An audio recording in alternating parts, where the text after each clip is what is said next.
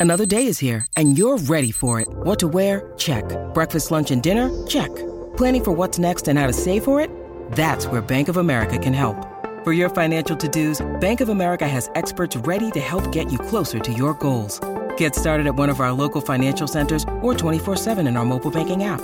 Find a location near you at bankofamerica.com slash talk to us. What would you like the power to do?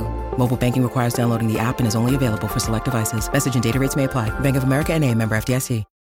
When you need mealtime inspiration, it's worth shopping Kroger, where you'll find over 30,000 mouthwatering choices that excite your inner foodie. And no matter what tasty choice you make, you'll enjoy our everyday low prices, plus extra ways to save, like digital coupons worth over $600 each week. You can also save up to $1 off per gallon at the pump with fuel points. More savings and more inspiring flavors make shopping Kroger worth it every time. Kroger, fresh for everyone. Fuel restrictions apply.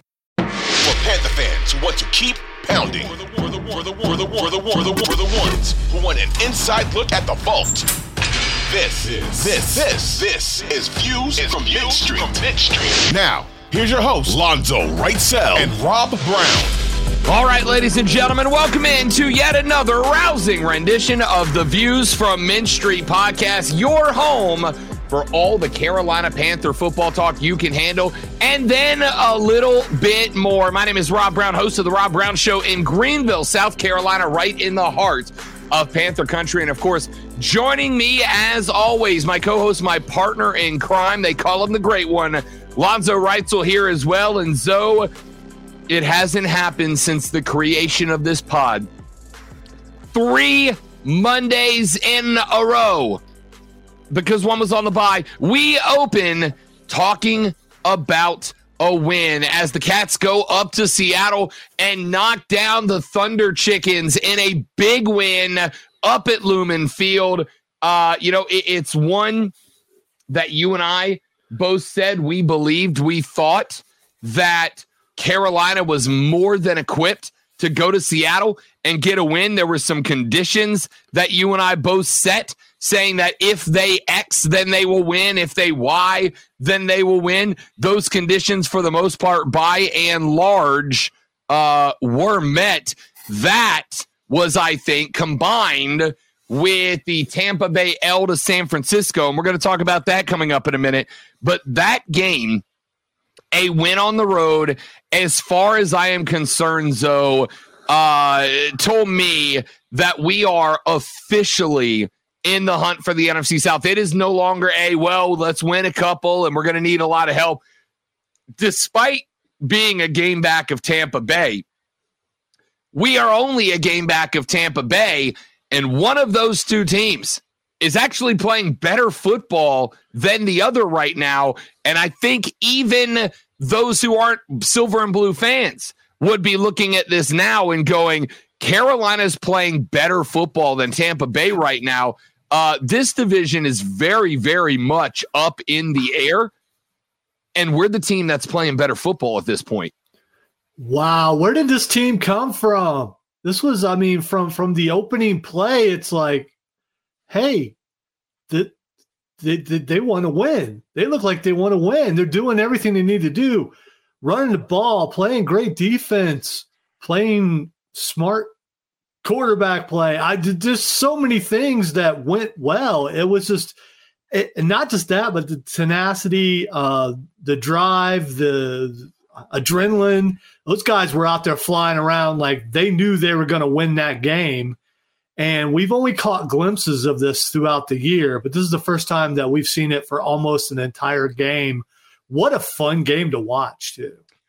Here's the thing that impressed me most about this team in this game was the fact that Carolina opened up a 20 to nothing lead, right? Seattle then went and scored 17 unanswered and made it a one possession game with a field goal. Now, that is a spot that I think traditionally in the past, Lonzo, we would have panicked, right? I think traditionally in the last couple of years, that's a spot that we would have sat back in the chair and went, all right, well, here comes the meltdown, right? Like this is this is where we all fall apart. This is where everything falls apart from the middle outwards. And that's not what happened in this one. In this one, they racked up 17 to get it within a field goal. We went out in the fourth quarter, found another touchdown, found another field goal. Even though they were able to put seven up on the board in the fourth, we did more than enough to end up winning that game by six. Uh, a, a spot in which I think a lot of teams, frankly, would have melted down. This team reached down, found some intestinal fortitude, and went out there and got the daggum thing done, Lonzo, which I'm I'm I'm very happy with because I I think in a lot of spots in the past we would have been in trouble with the team storming back like Seattle did, but we were not on Sunday.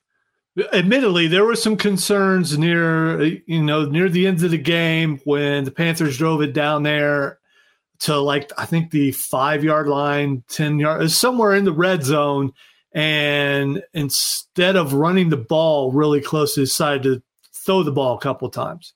And I'm like, okay, here we go, here we go. Here's where the meltdown happens. Uh, the defense has been susceptible to big plays all year long, and that's that's what how they scored those 17 points to come back. And it's like, okay, here's here's here's where the Panthers are going to to give it away. And they went for it on fourth, got it, then went for it on fourth again, did not come away with zero points. And it's like, okay, now now Seattle's just going to drive down and win this game. And uh, you know, after all they've done so well, and they didn't. Um, they did get enough points to where they could do an onside kick, and Jaycee Horn was out there to, to, to pick that off. And there you go, game over. And the Panthers win two in a row and win one on the road for the first time this year. And you shouldn't be able to say win one on the road for the first time this year and are still in contention to win the. It shouldn't be mathematically possible, but it is. Uh, it, it is. It is not only uh, mathematically possible, even down a game, based on what we saw out of Tampa, who got absolutely demo jobbed by the 49ers. And based on the fact, because it wasn't just that we went to Seattle and we were playing for our playoff lives. The other aspect of that is that we went to Seattle, uh, Seattle, and they were playing for theirs, right? Like they were in a spot where the rest of the NFC, well, San Francisco is starting to pull away from them. Three, four, five weeks ago, everybody was talking about how Seattle was the surprise team in the NFC and, and Geno Smith was a comeback player of the year award potential winner. And Geno was a league MVP award winner. And, you know, I got a lot of respect for Geno Smith and what that guy has done this season. But we went in there as, as uh, three and a half point dogs. We went in there being told that between weather and atmosphere and all this, that this was a game that a lot of folks thought was going to prove that Carolina was only a team being discussed because the NFC South is a dumpster fire. And don't get me wrong, it is. But this team, if you took this team and you looked at what they accomplished Sunday versus what the Tampa Bay Buccaneers accomplished, or should I say, did not accomplish on Sunday, even with Tampa having a one game lead, looking at what the schedules of those two teams have coming up, and even with Detroit playing better football sitting there ahead of us, um, you've got to think right now, I suspect that Carolina would be the team that you said looks more like a divisional winner at this point, going up to Seattle against the San Francisco team that had a real good start to the season, against the San Francisco team that was also playing for its postseason lives in the NFC South or NFC West, pardon me. Um, man, like all of a sudden, Lonzo, I'd say Carolina looks like the, the the team that you would most expect to walk away with the NFC South. And while I am saying that, remember about two weeks ago, I went and I pulled the odds in Vegas for divisional winner. Uh, three weeks ago, the Carolina Panthers were dead last as far as Vegas odds to win the South. We were behind Atlanta, we were behind New Orleans, and we were way behind the Tampa Bay Buccaneers. If I recall correctly, Tampa Bay was like minus 400 and Carolina was plus 2,200, right? Check this number out today, Zoe. Tampa Bay has backed up to minus 325, and the Carolina Panthers are now paying four to one at plus 400. Atlanta is plus a thousand. The Saints have dropped to plus 3,300 at this point. Carolina has cut their odds of winning the division down by about plus 1900 plus 2000 something like that plus 20 to 1 uh this game and this win has got the Vegas bookies looking and telling you what I told you 3 weeks ago that I was shocked that we were plus 2200 or better and with a couple of wins against Denver and Seattle both of which were very possible. I thought we would jump way up on the odds, and Zoe hashtag nailed it.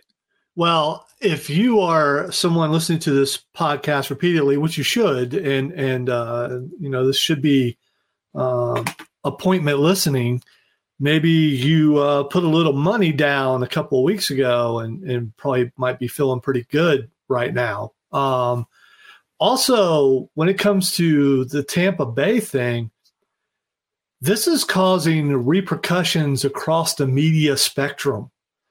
People are so flustered and upset that that that that TV duos are about to break up and things over defending uh, Tom Brady, and some of us are enjoying his demise because you know it's over and he'll still be okay. So I mean, you know, his legacy's fine; it'll be okay. But if the Panthers play like they're playing now, uh, uh, yesterday. They played that way the rest of the way. It's looking pretty good. It's looking real good. We have talked about it and we will talk about it again. Tampa Bay, a much tougher road to hoe. Uh, they have got Cincinnati left ahead of them. Uh, they have got obviously Carolina once again left ahead of them. Uh, we, on the other hand, have now again, it looked a lot better a few weeks ago, but Detroit left ahead of us, which is a win. We get another crack. Uh, we have got another crack at Tampa Bay as well.